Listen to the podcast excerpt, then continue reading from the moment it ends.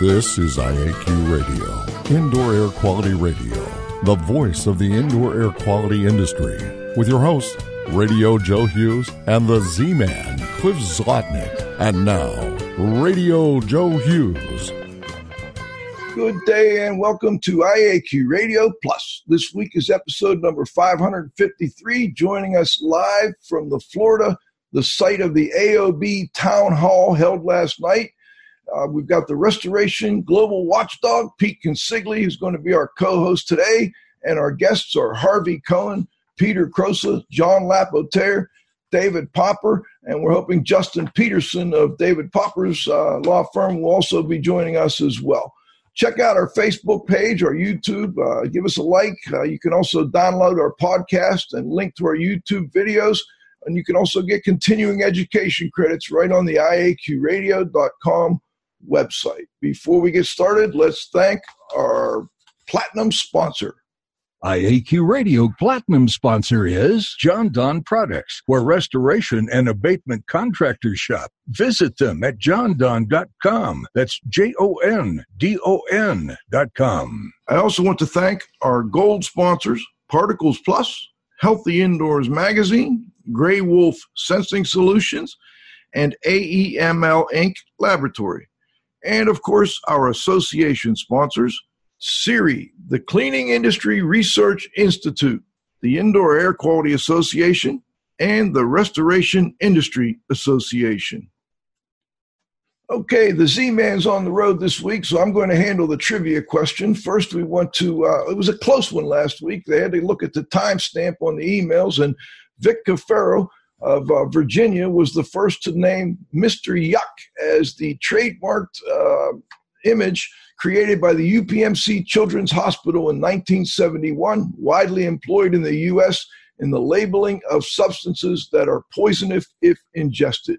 This week's IAQ Radio trivia question, Friday, July 12th, 2019, has been sponsored by Ideas, the solution chemistry company providing unique solutions to odor removal, surface cleaning, and decontamination problem. Today's trivia question is who was Florida's first director of the Office of Regulation of Insurance Regulation. So the first director of the Office of Insurance Regulation. All right, so our guests today are Harvey Cohen Esquire, the founding partner of Orlando-based Cohen Law Group, Orlando-based attorney David Popper, who specializes in contract law, environmental consultant and expert witness John Lapotaire, friend of the show, and Peter Crosa, the former president of the NAIIA, the Trade Association for the Independent Insurance Adjusters. Also joining us will be Justin Peterson of the uh, David Popper's law firm in Orlando. Before we get started, let's well let's let's turn it over to my co-host for today, uh, Pete Consigli, the Restoration Global Watchdog. Pete, why don't you give listeners a little feedback on what happened last night? Yeah, thanks, Joe. Uh, hello, everybody. So, listen, last night we uh, we held a town hall meeting in uh, Deerfield Beach, Florida. Those of you that are not familiar with South Florida, that's right off the Interstate 95, about halfway between um, Fort Lauderdale Airport and the West Palm Beach Airport. Um, we had a crowd, I don't know, I want to say maybe 60, 70, 60, 70 people or so, plus uh, plus the vendors that supported it. We had uh, Sunbelt had a table. Uh, Jay Jay Stake, uh, the president of IAQA, drove down from North Carolina, shared some information. You know, their convention next year is going to be in West Palm Beach um, in February, so it's basically right here in South Florida. Um, and we had uh, John Capone uh, with the uh, Business Development um, Associates uh, had a table here, networking, you know, with the different attendees in the area. And of course, the, the whole event was uh, uh, co co hosted by the Cohen Law Group, and uh, one of the, the sponsors for uh, the show that uh, was mentioned in the opening credits, uh, Ron Mazer of the uh, AML Inc. Uh, Inc. Uh, micro, microbiology laboratories.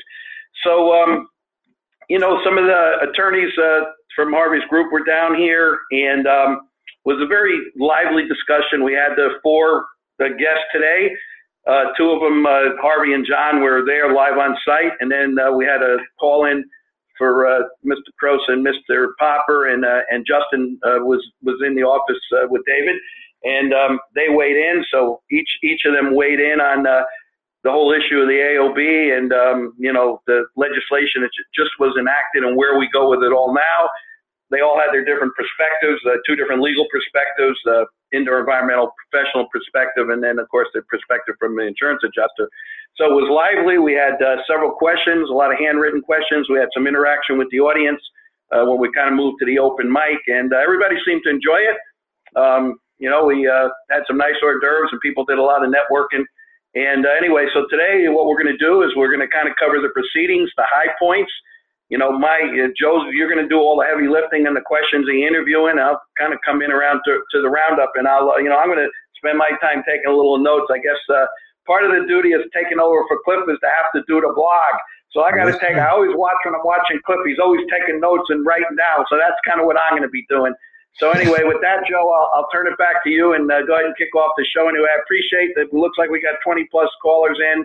Um, I appreciate you all calling in today. Uh, I hope the information you find out is uh, is useful for you. Thank you. All right, thanks, Pete. Let's let's go around the horn, gentlemen. Um, I'd like to get a little opening thoughts from each of you on the town hall last night, what your perspective was, what the, you know, what what your um, what, what your thoughts were, but, but more importantly, what, what your contribution was. Let, us start with Harvey. Um, you were uh, one. Your, your law firm was one of the sponsors of the event. Um, Harvey, tell us a little bit about you know why you did this and um, what's going on with the AOB. Is it dead or is it still uh, somewhat alive? Well, there. Can you hear me? Yes, sir. Okay, I just wanted to make sure I wasn't still on mute. Hi, everybody. Yeah, no, I thought the the meeting went very well. We had some great questions from the audience.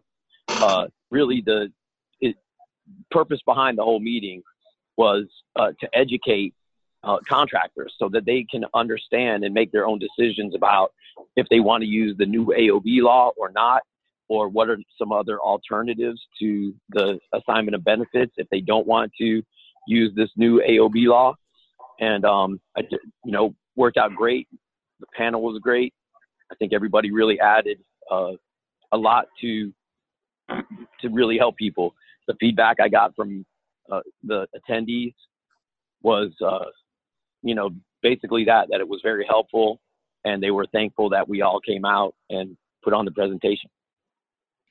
All right, let's, you know, Harvey, I'm, I'd like to follow up. Maybe I'll, I'll, do it a little bit later, but I want to get your thoughts on how many contractors, or maybe let, us do it right now, and then, then we'll bring in David on this. How many contractors in, in Florida, the restoration contractors, there's got to be thousands of restoration contractors. And, and I guess uh, I'm curious how many really have been taking advantage of using that AOB uh, as, you know, and having, I guess, the homeowner sign over their you know the assignment of benefits to them. Is that a, a, common thing in florida? I know it's not real common here in pennsylvania.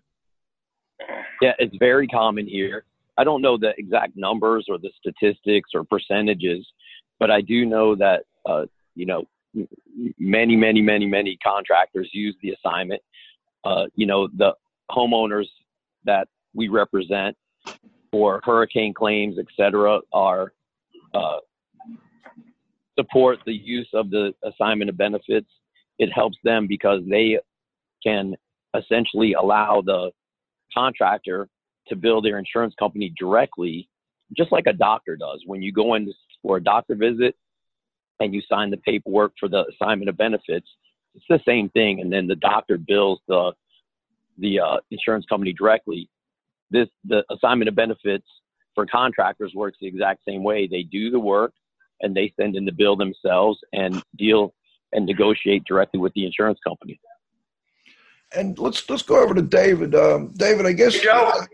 Hey, Joe. Before you do that, I, I, I could answer part of that question they asked Harvey about the numbers. The database in Florida, based on the Department of Regulations for mold, licensed mold assessors and remediators, and remember now, most of these remediators fall into that contracted category is somewhere between 18 and 20,000. It's it's a pretty large number. So that, that's at least a frame of reference. Okay. Well, thank you, um, David. Let's let's take it over to you for a moment. The the AOB uh, situation. I uh, first, let's give us your thoughts on on you know your discussion and, and talking with some of the contractors last night, and and and what their uh, what their questions were. Uh, there's a lot of confusion out there, but frankly, I don't think this is the end of the world at all. Um, we're going to have a contract where people sign, and the homeowner is going to be responsible for it. But if you have a relationship with the homeowner, he's going to he's going to get the homeowner to sign up with Harvey anyway, and and Harvey's going to be able to pursue the insurance company with the homeowner anyway, and and they're going to be able to get a letter of protection, which means that the the uh, contractor will not be in as exactly the same position, but not far off. I think it's going to make contractors have to have a better relationship with their uh, customers, which is always a good thing. Uh, communication matters. The only problems I really see when I've litigated these things is is that uh, a contractor may not communicate for a couple weeks for good, very good reasons, but the homeowner is doesn't know what's going on and gets nervous. So it's going to it's going to require more handholding by the contractors. But if you keep that good relationship, um, they're going to hire Harvey Harvey's going to be able to get the insurance proceeds, and I don't think there'll be much slip between the cup and the lip, if you would. Um, if it does fall apart, you have a solid contract against the homeowner. You've got lien rights, and more importantly, you have contract rights too. So the, the contractors are going to be well protected, and and yeah, it's a little, it's a little more trouble, uh, but it's not the end of the world me follow up on that, David. As I understand it, it's not so much the AOB is still alive; it's the fee shifting part of it that, that's yeah. not alive. Could you explain to listeners what that fee shifting is, and then, yeah. if you know, or if Harvey knows, is that a Florida specific thing? Was that just Florida, or is that also available in other states? Well, well there's uh, the, what what makes it so powerful in Florida is we have what's called a fee shifting statute down here, which means that if you have a dispute with your own insurance company and you're forced to hire an attorney to represent you, then uh, if you win, then the insurance company has to pay all of your attorney's fees and costs. So the same thing goes with the assignment of benefits. If you have an assignment, then you can essentially have an attorney represent you and they only get paid if they win the case against the insurance company. Okay, um, David, did you want to add anything there? And, and also, do you know if it's um, if there are similar laws around the other states in the country? Well, most states have two-way streets. It used to be with with the with the prior law, it was a one-way street. Contractors could sue if they lose, no harm done. If they win, they get their fees uh, paid for them. Now, if you uh, if you don't prevail, and I'm going to have Justin give you the exact percentages you might owe the insurance company's attorney's fees. So it makes you take great pause in making sure that the claim you make is is uh, well able to be proven in court, so that you can so that you can prevail, get your fees, and and get the homeowner satisfied and get you paid. Justin, would you give us the percentages on that? Justin Peterman, Peterson. I'm sorry. My son. Oh, we don't seem to don't seem to have Justin on. Uh, okay, come over a little bit. Hey, there he is. I'm going to share a spot with you there, Justin. So, what, what kind of numbers are we looking at? So the the way that this is set up is if if you, you have to make an a, basically an offer to the insurance company to try to settle the case before you're allowed to litigate if when you make that offer, if if it's if the case is not settled, you go to court. If you don't recover a certain percentage above what that offer was, then that's what dictates whether or not you're allowed to have fees or whether or not the the insurance company gets theirs. And the way the law is set up is if you recover less than 25% more than, than what that offer was, then you end up paying the insurance company's attorney's fees. If it's uh-huh. between 25% and 50%, nobody gets attorney's fees. And only if you recover 50% or more above what, what that offer was do you collect your attorney's fees. So essentially, you have to take the chance that you're going to take a 50% haircut on, on, on your bill uh, in order to make a decent offer in order to protect your right to get attorney's fees in the event you end up in litigation. Okay. Thank you. Um, hey, let's go over to Peter Crosa. Peter, you you you're an insurance adjuster and uh, formerly in charge, formerly the president of one of their associations. How is the insurance industry looking at this? Okay. well, right now, Defense Counsel is gearing up to put on all kinds of training programs for the insurance industry. I hadn't seen a lot of it promoted up until just recently. And so I can tell you that what I think is going to happen is that a lot of uninformed adjusters are going to try to hold the, uh, the contract to three thousand dollars limit when they go out on a water loss on a residential loss, which, which I don't know where that's going to end up because it doesn't seem to me that the statute provides for what happens if you've got a substantial uh, uh, mitigation process. Yeah, three thousand dollars doesn't sound like a whole lot in many cases, huh? In in most cases it's not going to be appropriate. So i don't know who wrote this law but whoever did write this law is not really familiar with the insurance industry does not have the consumer's interest at at heart. Um, and uh, so it's it's it's it'll be interesting to see how this plays out. I think there's going to be a lot of litigation over this statute. Now understand that you know you've got two lawyers on the broadcast. Most claims are not litigated and that's the space that I live in. Maybe 80, as much as 80% of all claims are settled prior to litigation or prior, prior, to even the suit being filed. So it's worthwhile to have the litigators present and to talk about what happens when the claim goes wrong. But uh, most of the claims are going to be handled. And, and my advice to the restoration industry is get to know your adjusters. It's so much better to be working on a claim with an adjuster you know. And how do you get to know adjusters? You've got to work with the industry, you've got to attend the industry meetings and be a presence. That's what all the big boys do. All the big restoration contractors spend a lot of time and treasure involved in the insurance claims industry associations for hmm. that reason.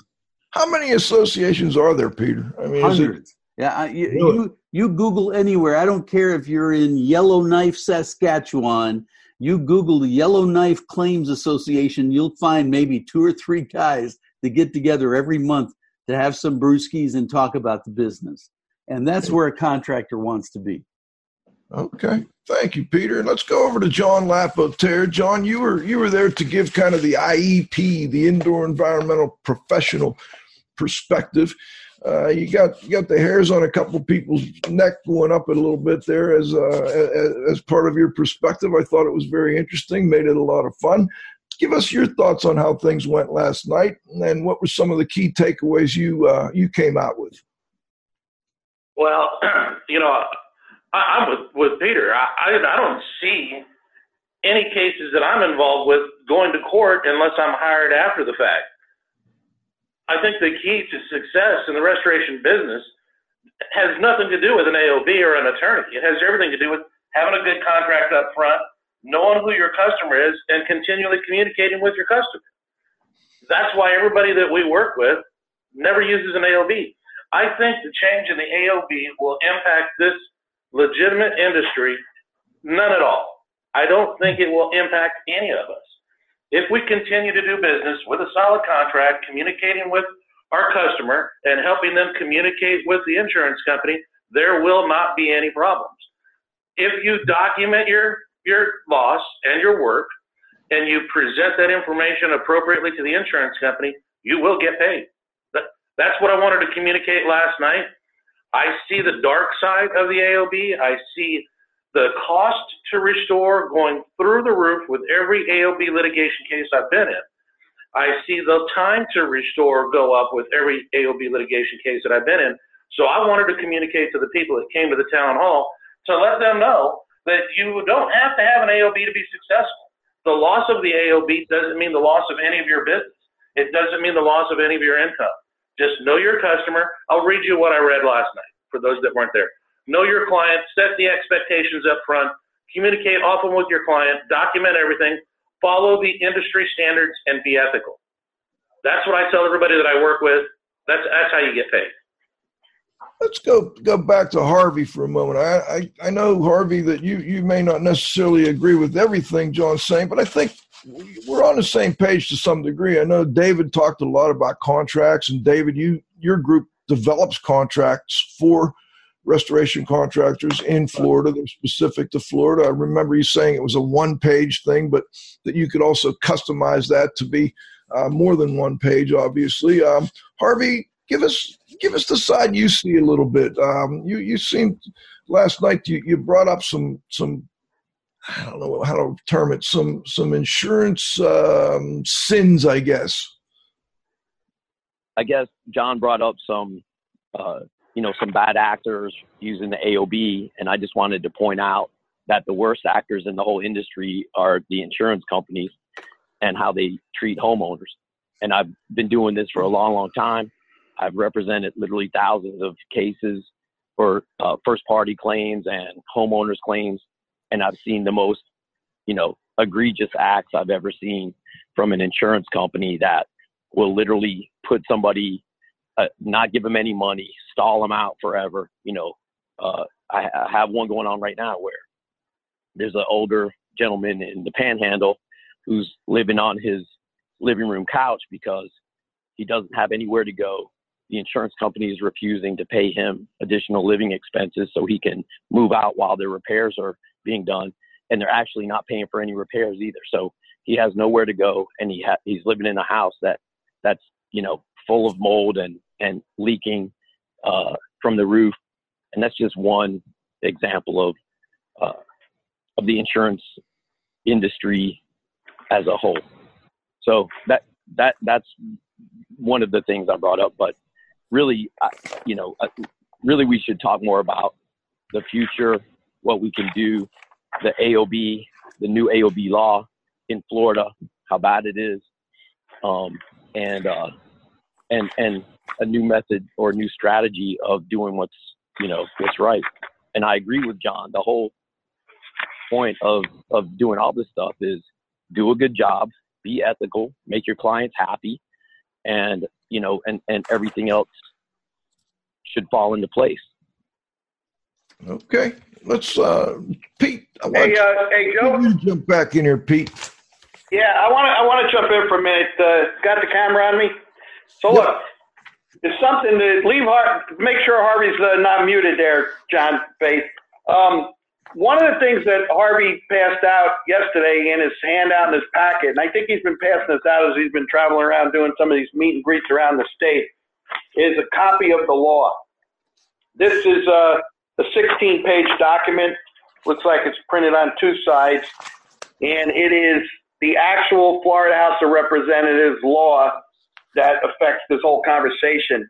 Harvey, is this something that we would be able to uh, um, in the PDF version. Can can we upload this as part of the blog with the show? Is it? Are we, we sure can. Yeah, of course. I was going to say you know, either that or or we we'd send a link. But if I if I can get a, a PDF from this from Devin or something, Joe, I, would like the number one. Uh, I, w- I I had this as a PDF attachment for our blog. You know, we've done this in the past, and then that way, any of the viewers or people can go in there and then, well, John looks like John's already put a link up. But anyway, the PDF will be good because they can open it and that way they can download the PDF. That's the first thing. The second thing is on David Popper's stuff. David and um, uh, and Justin prepared this three-page document, which followed all their key talking points yesterday, and it was a handout, so a lot of the attendees in the town hall were able to follow it. And he wrote it in the basic style that a lawyer learns to write a brief or a motion if they want a judge to review it. And there's four basic principles. Um, my restoration lawyer buddy, Mr. Ed Cross, taught me this years ago. They, they call it IRAC, I-R-A-C. You uh, first establish the issue, then you talk about the rule of law, you do an analysis, a conclusion. And basically what they did is they raised the question, okay, the AOB, you know, the fee shifting is dead essentially. That's the question. That's the issue. Then he talked about the statutes, which is equivalent to the rule of law. Then he did an analysis, asking the contractor questions. What if you do this? What if you don't do that? Some of the things have been discussed, and then put the conclusion with the recommendations. This is a very, very useful document, and I think that if uh, we'll, we'll if we do this, in a, which I have in a PDF, I, I like I like to send those out, and then I think people get a lot of benefit from those. So that that was a key point I wanted to make here. But I'll turn it back to you, Joe. Okay, let me let me go over to David. Um, David, uh, you, I believe it was you last night. I don't have my notes in front of me, but I think you you brought up three key points for every contractor to try and avoid you know, not getting paid, doing the job properly. I know the first one was to, to communicate, and you, and you said at least weekly. Um, you know, I have a little construction company up here, and I, I actually communicate with our clients daily. I mean, at the end of every day, we give them a little rundown of what we did and, and what kind of progress we made. Um, there were a couple other points. I wonder if you could go over that for listeners. You know, we're, we're all in business. That's the thing that's interesting we all have, you know, I sell legal services, you sell different contracting services. But the thing I learned a long time ago is that when somebody's in a lawsuit, it's the first thing they wake up and think about. It's the last thing they think about. It's what they think about all day. And they hang on every word the lawyer says. Well, you know, it's the same thing when, when your house is a mess. You, you, you're waiting with bated breath for that contractor. What's going to happen? How's it going to, what's going and, and the contractors are very busy, and they think I'll call them later. But it's almost like think back think back to high school when you're waiting for that special someone to call you. It seems like eternity. It may not be, but but if you put yourself in that position and you communicate often with the client, so you have a relationship. That's what we do. I mean, I've been doing this for 39 years, and there's not a time I'm in the car that I'm not calling an old client or friend, keeping up with them. And there's not a time that we don't uh, keep up with clients every single day. Why? Because they're worried about it. What what is easy for me is hard for them. Just like I would, I'd be dangerous with a hammer and a nail. I'd, I'd be waiting for what you guys say. So so that, that's the big thing. But the contract itself is is very important. Um, uh, a few a few of the critical points are we want to make sure that when you file a suit, it's got to be in the county where you know your lawyer and you know where the courthouse is. So we put in a venue provision. That way, you litigate where you are. It's important to have a lawyer in your county that knows you, likes you, and wants to win for you. Because just like everybody else, we're human too, and we, we tend to want to help people that we want to help. Um, the second thing is is that we uh, in the cancellation we put in in our contract language regarding cancellation fee. I've been in front of a couple of judges and they say, "Are you you mean to tell me just because you cancel you owe twenty percent?" That just doesn't seem fair. So what we do in our contracts is we is we tell people what we're doing for that twenty percent. Uh, we we uh, let me read a little bit. Uh, we do significant work before actual construction begins. This includes mitigation services, inspection, measurement, researching, order materials, creating documents. When you have that in the contract, and the judges get to read it, they're more understanding of what the cancellation is. In other words, I try to keep things so simple and so self apparent, self evident, that, that there is no question. Um, in terms of pricing, we make sure that the pricing can change if we find something. I can I can't tell you how many roofers tell me they price a roof for say fifteen thousand dollars, and they find there's five thousand dollars worth of wet wood. Well, you've got to you've got to have that in the contract. In other words, as long as you tell people up front, um, most of the time you're not going to have that difficulty. Um, and, and, that's that's why what we've tried to do in our one-page contract is is spell out most of what can go wrong and have it clear. And when you put it clear, and when you don't use legalese language, when it's language that even I, I always say this funny. I said it's language that even a judge will understand. And I, I don't mean that I don't mean that disrespectfully, but there's a lot of judges that were criminal lawyers. They don't know this stuff. So right. Assume just because he's a judge, he knows contract law. That's not necessarily so. So we dumb it down to where where everybody can read it. And and I think that that's the most important thing. And and I, I agree with Harvey. I mean, it's a I mean, it's a different day, and there's going to be some insurance carriers that try to abuse this and put you in a position where you're taking a 50% haircut and and and some outcomes won't be that great. But I can, I can tell you one thing that if an insurance company does it too often, we do have a bad faith statute, and and um, and I've litigated bad faith cases. I know Harvey has, and and um, you know, there things come around, and if things get if things get too abused, abusive, courts will solve the problem. We don't know a lot of what the courts are going to do yet, but things have a way of washing themselves out. But it does take it may take six months or a year for that to happen, maybe a little longer. You know, David, you mentioned that cancellation uh, fee and, and spelling out why you want. I, I thought that was probably the the most important point I picked up all night. Um, and, and, I'm sure a lot of the contractors there felt the same way. You know that we've got to, you know, in Pennsylvania you have three days to cancel. I don't know what it is in Florida. The the you know the, the homeowner. You actually, have, uh, you actually have three days if it's a home solicitation sale. Okay, okay, but these are not necess- These are not home solicitation sales. These are emergencies, and and there was also discussion, and, and I don't know who uh, brought this up last night about the uh, the definition of it wasn't an emergency, but but the definition of um, urgent performance. Yeah, substantial. Of urgent. Urgent. Yeah, urgency. Urgent. Yeah, what uh, can someone jump in on that? I don't know if it, maybe Peter would would you tell us a little bit what is urgency when it comes to these contracts? Okay, can you hear me? Okay. Yep. Okay. Who knows? I mean, that is such a nebulous term. It could mean a lot of different things to different people. I think Harvey brought that up yesterday. What does urgent mean?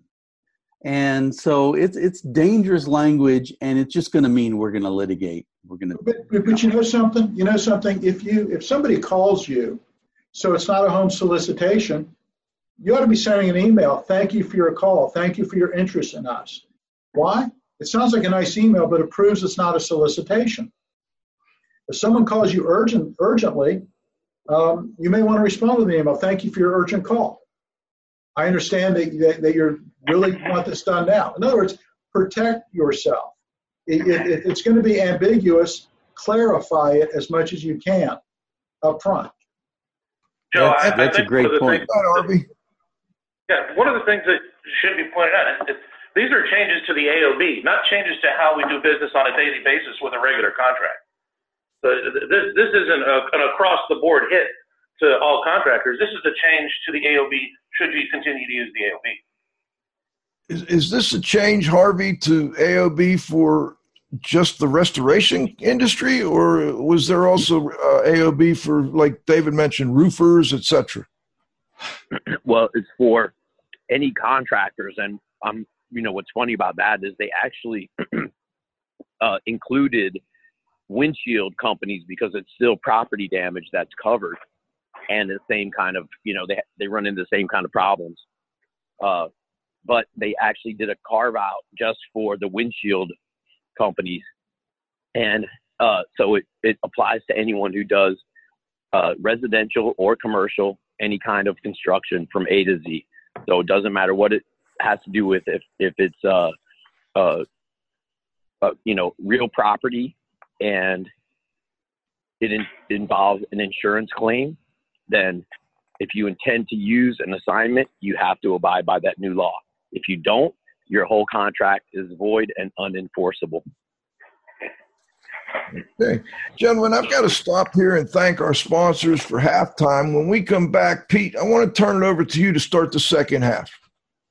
Okay, good enough, Joe.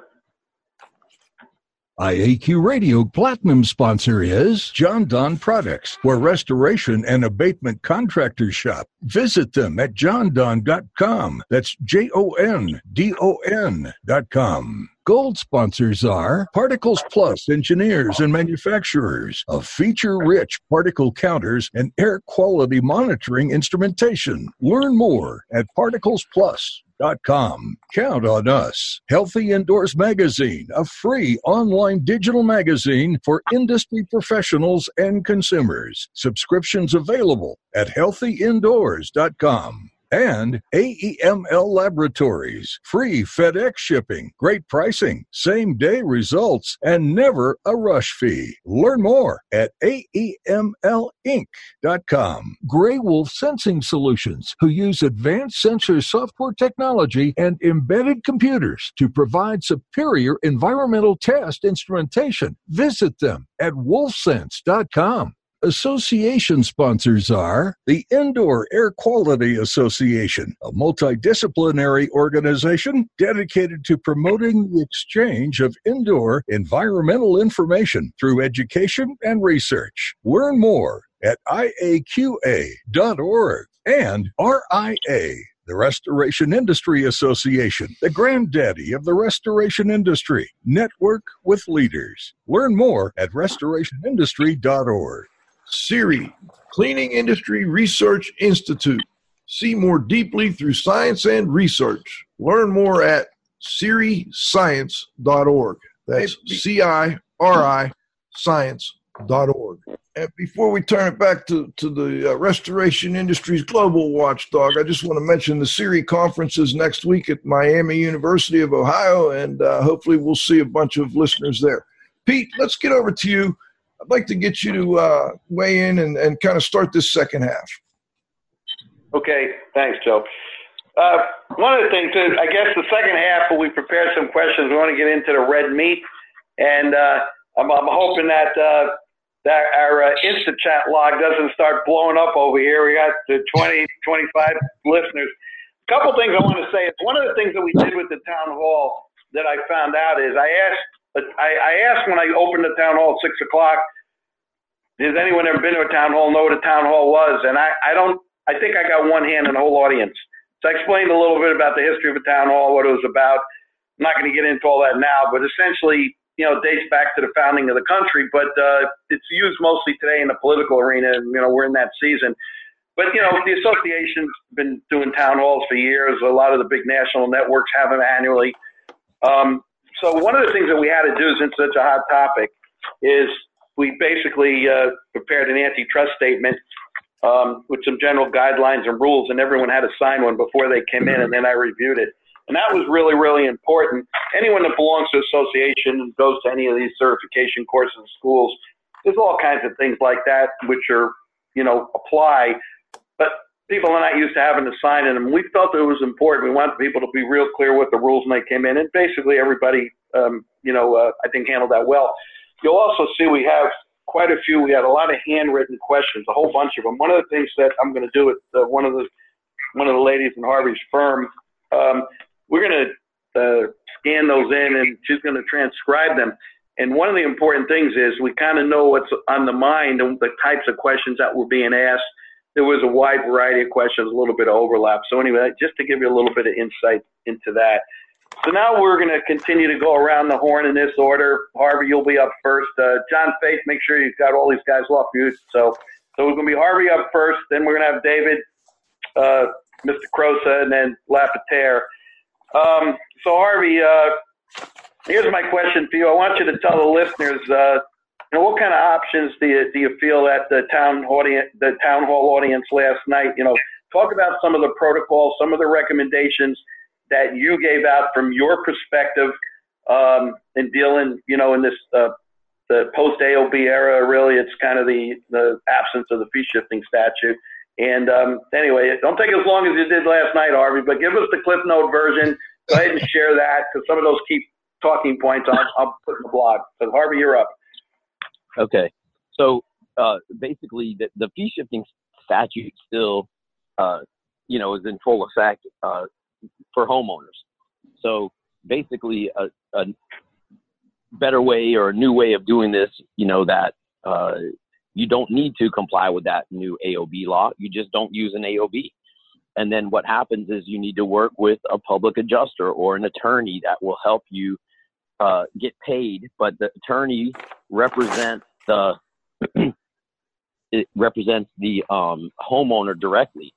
So uh, essentially, we would put together the entire claim, write up the reports, make a demand on the insurance policy, and if the insurance company doesn't pay, then the fee shifting statute comes into effect.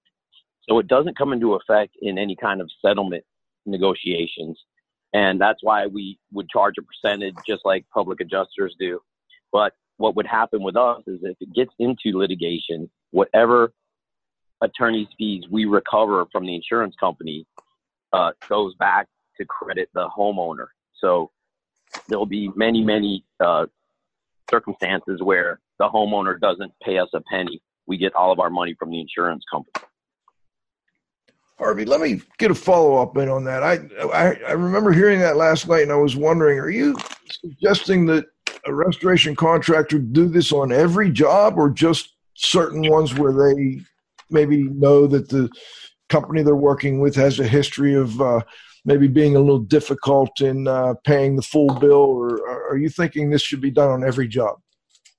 Well, I mean, we'd be happy to involve, be involved in every job or, or talk to people to give them advice.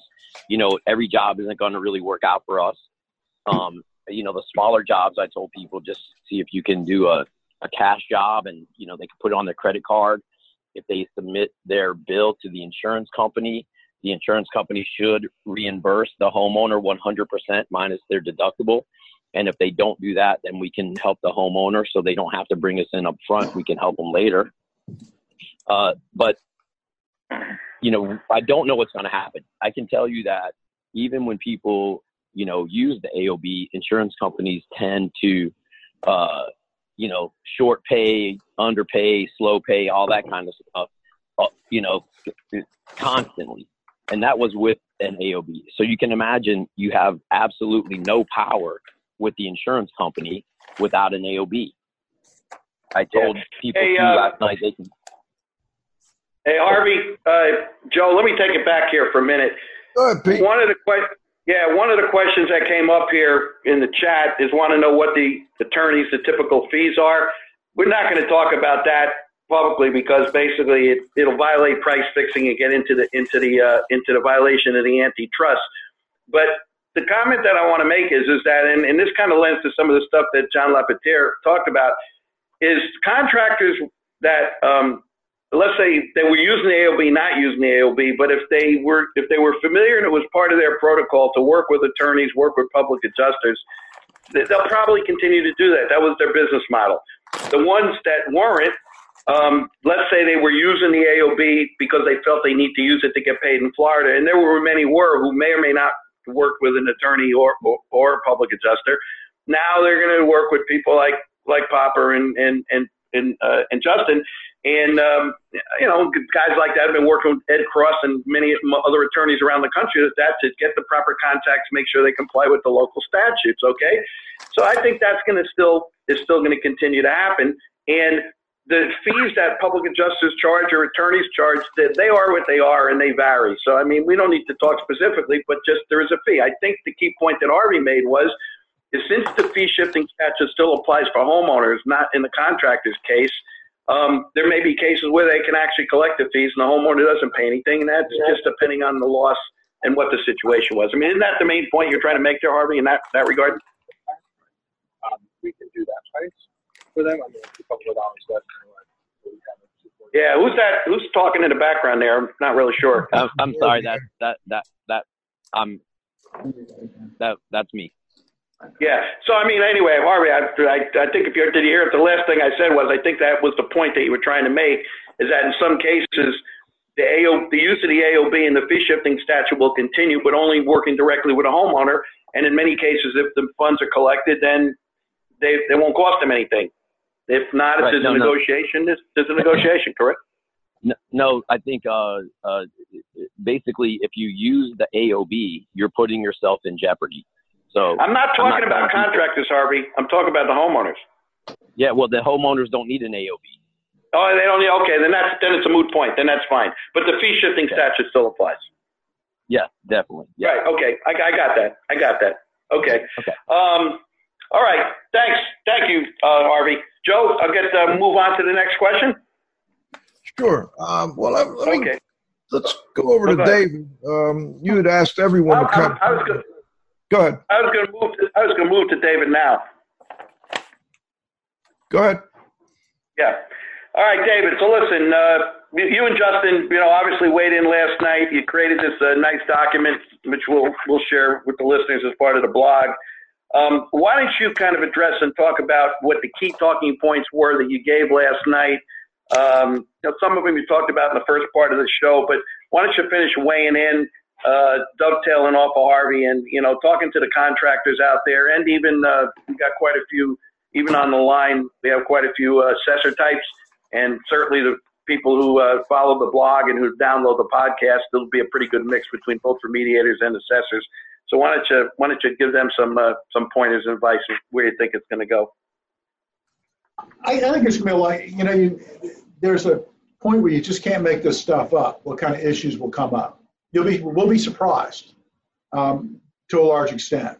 Uh, courts, though, I can tell you, courts tend to read into statutes most of the time something that's fair, even if it isn't in the statute. And hmm. so I, I think there'll be, I, I, think it'll be bloody for a while. I think there'll be a lot of decisions, and we really don't know where they're going to go. So again, you know, you can't. I'm a firm believer in controlling what I can control, and what I can control is my communication. What I can control is my integrity. What I can control is the client relationships, and what I can control is doing things right. And we, and what I can control is a tight contract that that that is easy to understand for both the homeowner, you, and a court if needed. And, and again, you can't worry about what you can't control. Uh, just stick to your knitting, you know, stick to your knitting like you've done. And I think that's the best thing you can possibly do. I, I wish there was more to it than that, but there really isn't. That's well said. Pete? Well, you know, And David, we could, we could, I can tell your age as a baby boomer now because when you use that expression, stick to your knitting, that's something that uh, Tom Peters years ago used in uh, the Pursuit of Excellence. Yeah. And Jim Collins and all his good to great work talked about that, that a lot of these companies, they stick to what they're good at. So anyway, that, that was good advice. 35 in my mind. yeah, right. All right, uh, Mr. Crosa there. You still got that cigar in your mouth there, buddy? Uh, yeah, I tell you, you look really uh, very. You look like you're in a tropical paradise. Well, you do live in St. Pete by the beach, and you got that got that that little sunshade hat on there.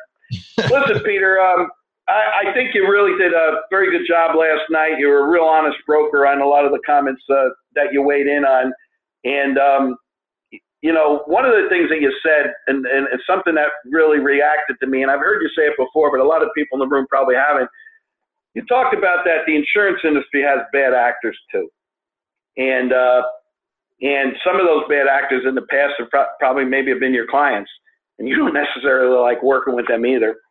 So I mean, there's bad there's bad actors on both sides of the of the case.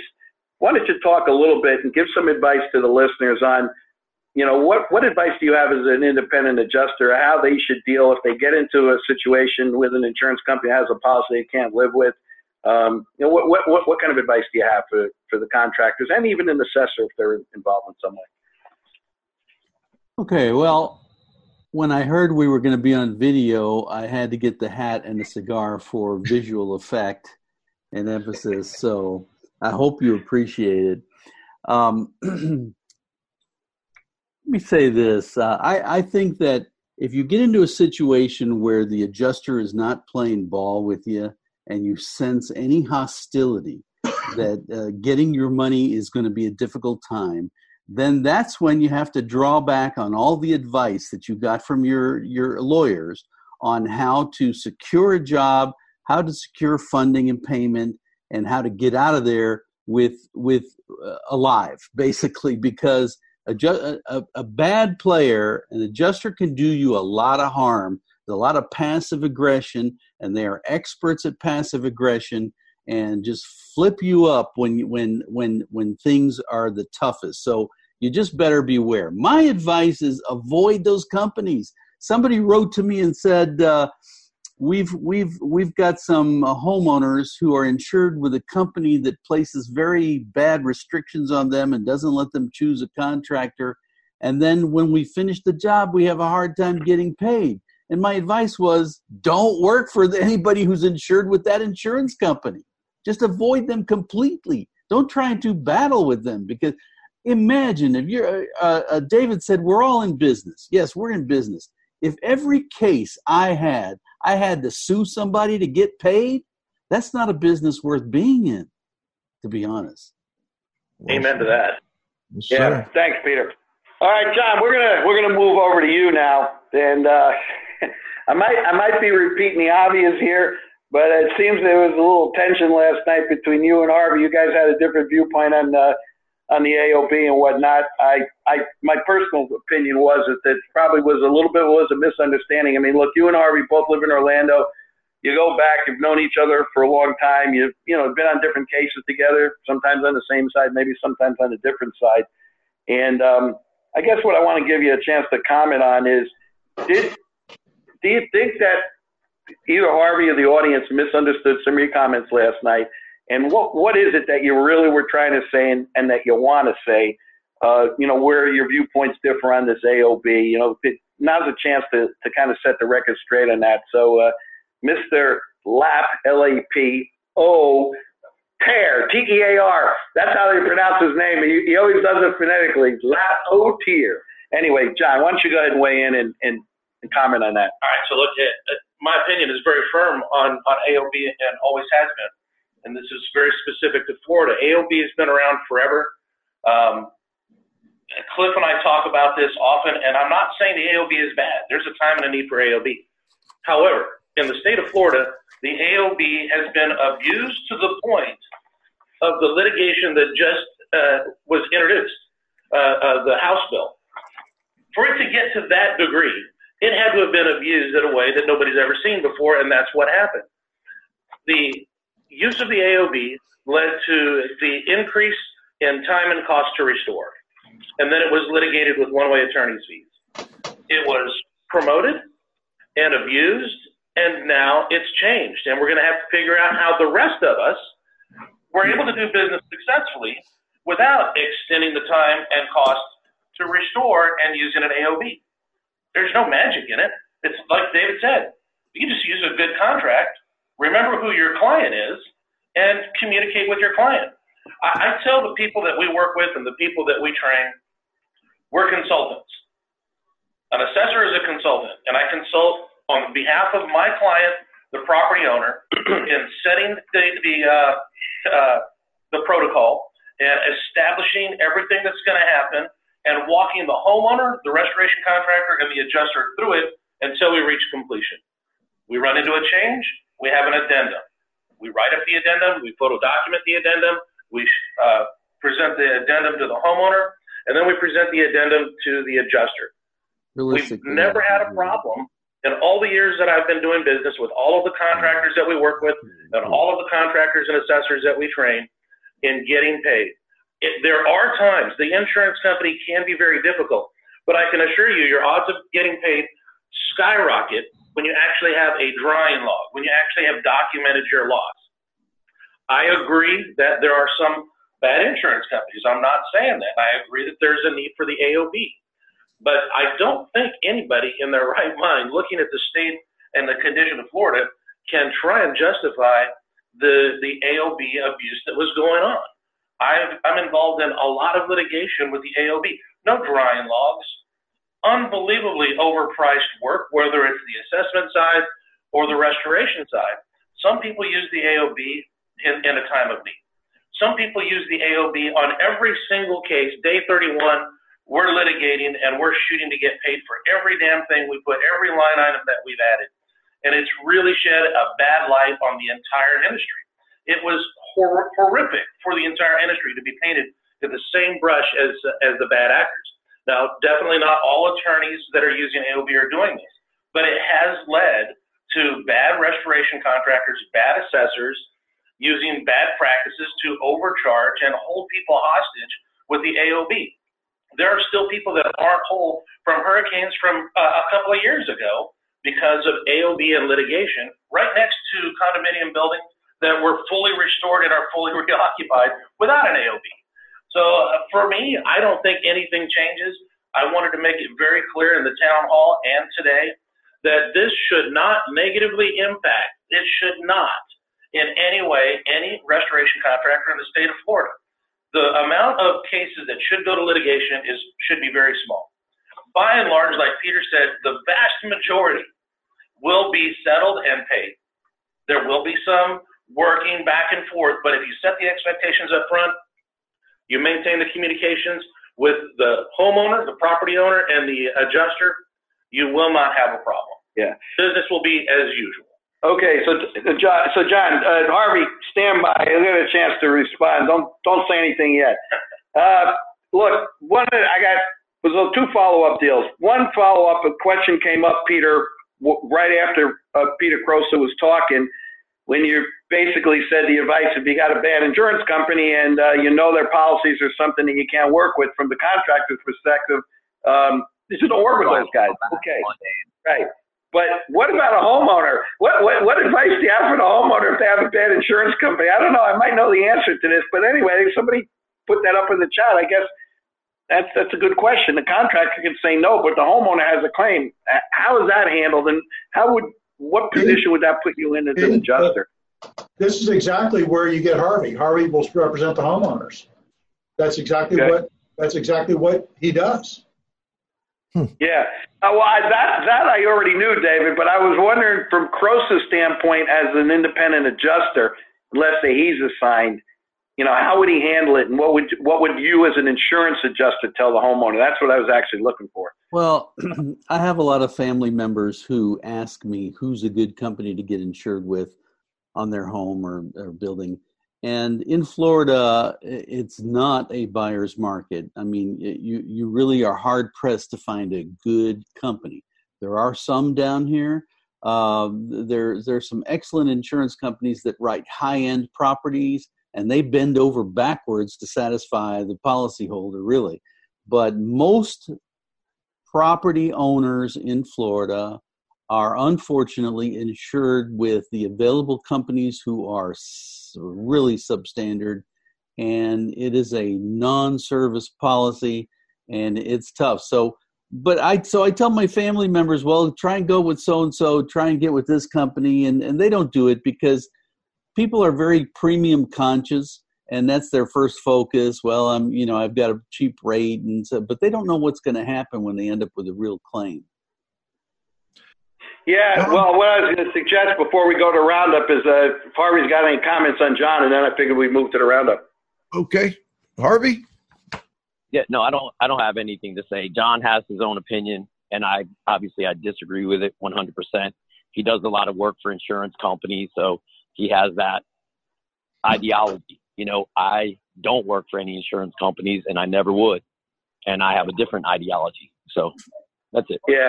So listen, I, I have I have to clear this up. That's not true at all. I don't work for insurance companies. I work for property owners. Uh, that's a misconception. No, you, are you hired by insurance companies, John? John, are you On hired rare, by insurance rare companies? occasion, the litigation I'm involved with, I'm representing property owners or HOAs that are tied up in litigation over AOBs, and and and that's who I represent. I do not work or receive money from insurance companies. I work for property owners. That's, that, that needs to be very clear. It's the property owner that is, is in need of help and being held hostage by the AOB. I'm not a, a henchman for the insurance companies. I don't want anybody to be led to believe that. My client will and always will be property owners. And when I go to litigation for property owners, it's to represent the best interest of the property owner and not an insurance company. Yeah. Hey, Joe, it looks like we've already entered the roundup. We're in the corral. So uh, look, before we before we go to the roundup, let me just say this: the whole point of a town hall is that you have multiple viewpoints on a topic. All right, it's obvious that we knew ahead of time that Harvey and uh, John have different viewpoints. That's okay. All right, we know David had a different angle on a lawyer on from a lawyer's perspective than Harvey did. They agree on some things. Other, it's not that they don't agree. It's just one is dealing with contractor law, the other one is dealing with, uh, you know, suing insurance companies. And then, of course, Crosa, you know, he weighed in with his perspective, and I think it was a very honest broker of all the years of experience. And look, the, we didn't announce this, uh, Joe, Joe, in his intro, but, but Peter wrote a book called uh, "How to Soft Sell Hardened Insurance Adjusters" years ago. It's what kind of it was his original foray into the restoration industry. He's well known. He puts on workshops for restorers uh, and uh, travels around the country. And know, it's part of his business. His main business, obviously, being an insurance adjuster, and he tries to help contractors uh, in that regard. And you know, and I, I think it's fairly been fairly well received. So anyway, that's the whole point of doing this. Is if you get a whole bunch of people who agree on something, then then there's no debate. So let people have their say.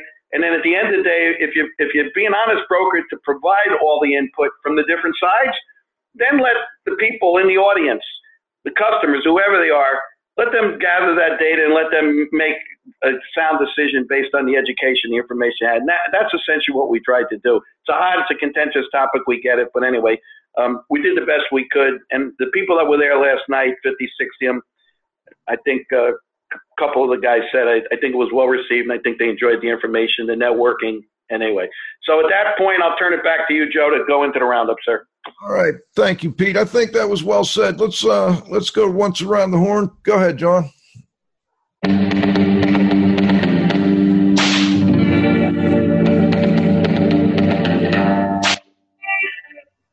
Right, let's get some final thoughts. I just want to go around the horn and uh, maybe maybe each of you can kind of uh, give us your thoughts on where this is all headed down the road. I think uh, David brought up a good point. There's still a lot to be litigated here. We're not sure which way the courts are going to go, but maybe you could give us um, your, you know, your your best uh, prediction for for where this will head, not just in Florida, but I think what's really important for a lot of our listeners is how is this going to affect the rest of the country?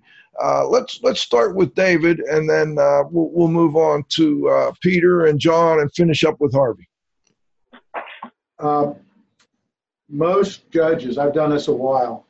Most judges try to reach what they consider a fair decision. They'll sometimes even bend the statutes to get a fair resolution. There's some that won't. There's some that are very strict constructionists, and the law is the law. But most people, most time, they try to solve it. So again, the most important thing I can tell you is, let me tell you, I, I used to have a defense firm, and I used to represent uh, some big companies like Ford and General Motors with a firm called Rumberger. And we'd always want to get an ex. I want to get an expert witness for something, whatever the issue was, and the company would balk. And I'd say, well, pretend we're in trial and tomorrow we need that expert desperately. Would you write that check? He said, Yes. I said, Well, then write that check today. The analogy here is set up your paperwork and set up your communications as if it would go to court so you have your ducks in a row, and then it won't. I find that every time I'm very, very prepared for a trial, it settles. Why? Because you can tell, you can you can read the body language, people know it. So have your contracts solid. Have your communication solid. When you call them, follow up with an email. When people say you haven't talked to me and you got 25 emails you can print down and a couple text messages and a solid contract, you're going to win that. Uh, most times when contractors get in trouble, it's because they've not, it's not that they've done a bad job, they've not prepared to show they've done a good job. When I was in the Army, I was an Army JAG uh, years ago, one general said excellence and the perception of evidence, excellence and the appearance of excellence. So you got to do a good job, but you got to document it right. When you do that, you're going to come out fine 99% of the time. Thank you, David. Much appreciated. And uh, Justin, we'll come to you uh, after I go to Peter, and just in case you had any final thoughts, Peter. Well, uh, something that came up yesterday in the town hall surprised me, and, and that Harvey said, and I actually thought it was quite brilliant. Uh, the insurance industry has the playing field; they have control of the playing field, seemingly, and they created new rules in this legislation. And so Harvey, I believe Harvey suggested, hey, don't take an AOB because basically you're saying we're not going to play by your rules. We're going to play by free market or or common law practices, and I thought that was that was pretty brilliant. My advice to contractors getting involved with restoration is is just try and be work with your adjuster. Try and open up the lines of communication. Don't think he's gonna he's gonna undermine you if you're open and above board. And don't clash with him. I think a good psychological uh, um, strategy with adjusters is to express your concern about certain issues. Hey, I'm concerned that if we do this, we're not meeting standards that have been prescribed by the industry, rather than you're an idiot. You're conflicting with the standards that are established in the industry. You'll get a lot farther that way because adjusters can kill you with passive aggression. And basically, I'm addressing the 80% of the claims that can be settled without litigation. All right. Thank you, Peter. Let's go to John Lapotaire and then we'll go to Justin.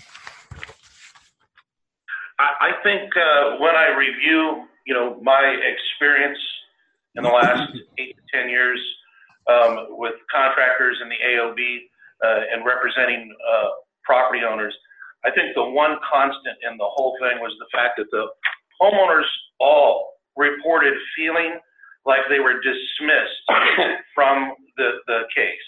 They felt that they were literally um, in the dark about what was going on. And when they finally started realizing what was happening, it was out of control and it was far more intense than they anticipated. So the advice that you've received from, from the others up to this point is consistent with mine. Know your customer. You're there to restore the property on behalf of the property owner. Stick to that. Communicate with them often, daily, every other day, once a week. You've got to communicate with them. Let them know what you're doing and why, and then communicate that to the adjuster, and you guys will be just fine. Thank you, John. Let's go back to Justin. Justin Peterman, did you have anything you wanted to add before we go? Uh, you know, I'll just quickly add that that uh, you know don't don't think that the sky is falling here. It, it's not. There's there's more. As the saying goes, there's more than one way to skin a cat. And you know, there the important thing I think for contractors to to realize is you need to get uh, a plan together of what you're going to do, and that starts with getting getting with an attorney, getting with your adjusters, coming up with a plan of how things are going to get done, and especially getting yourself a good contract that that if you're not going to operate under the, the new AOB law, getting yourself a good direct contract to work with with uh, the homeowners on, and just understand, you know, you're going to have to. This is. It's not that you're going to stop; it's that you have to learn a new way to do the business. And so that, that that's really what we're talking about here, and and it's it's just a matter of learning some new tricks. Thank you, Justin. I appreciate that. Let's finish up with Harvey Cohen. Harvey, final thoughts. Thank you, first of all. Hello. Thank Hello. you for for having all of us on. I think it was uh it's very helpful for everybody probably listening in and and with the questions on the internet. Um, the the the new AOB law in Florida uh, is terrible. I can't recommend to any of my clients that they would use that. Um, and the way that Florida goes, it seems like the rest of the country goes. But uh, yeah, I, I agree with what Justin just said. That's not the, it's not the end of the world. We just have to look at a, a different method. And you know, my whole motto, probably my whole life, is adapt and overcome. So that's what we'll do here. Thank you for having us. And thank you all for joining us on IAQ Radio Plus today. I tell you, that was a fascinating one. A lot of uh, a lot of comments, a lot of. Uh, I think you know it's great to have two sides and uh, sometimes three or four different uh, sides on a on a on a topic. And uh, I want to also thank uh, Pete Consigli for helping me pull this together. Pete, thanks again. Any final comments from you?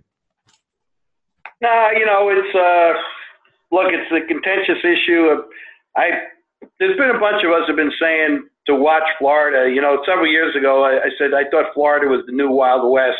Um, you know, in in the late '80s and all throughout the '90s, it was Southern California that kind of a lot of things coming out of there is what kind of directed their standards and policies and a lot of the development in the industry. And that was they were that was a big target region by the insurance carriers at, of the day.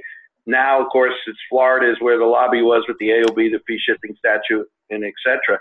And um, I, so I, I think it's true. What, what's happening here has national and global impact because insurance companies and carriers, they talk, they share best practices. Sometimes the lobbies, you know, they want to do test markets or whatever the particular case would be.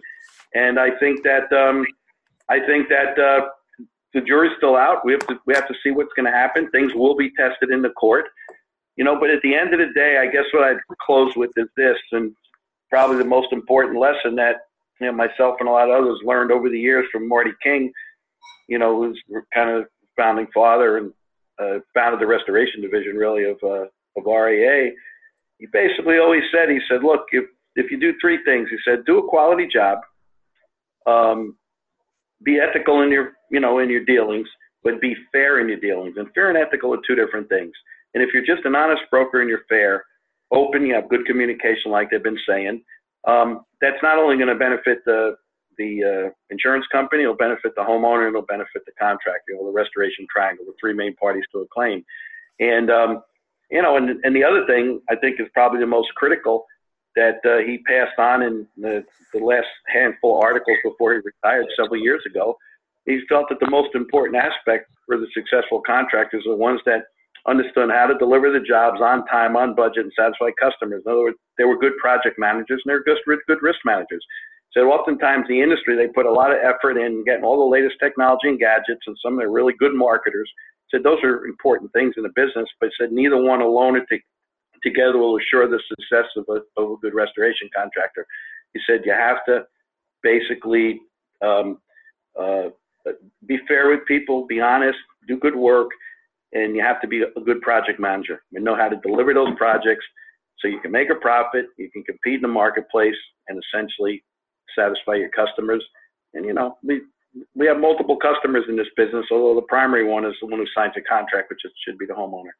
And um, anyway, I, I, guess that's that's what I that's what I would close. All right. Well, thanks, uh, Pete, for helping with co-hosting duties this week. Uh, Cliff will be back with us next week. I also want to thank this week's guests: Harvey Cohen, Peter Crosa, John Lapotaire, David Popper, and Justin Peterson. Uh, this is Radio Joe Hughes. Also, want to bring in, uh, thank the, John. You got to have faith that the controls, most importantly, are a growing group of loyal listeners. We'll be back next Friday for the next episode of IAQ Radio Plus. For IAQ Radio, I'm Spike Real saying thanks for listening.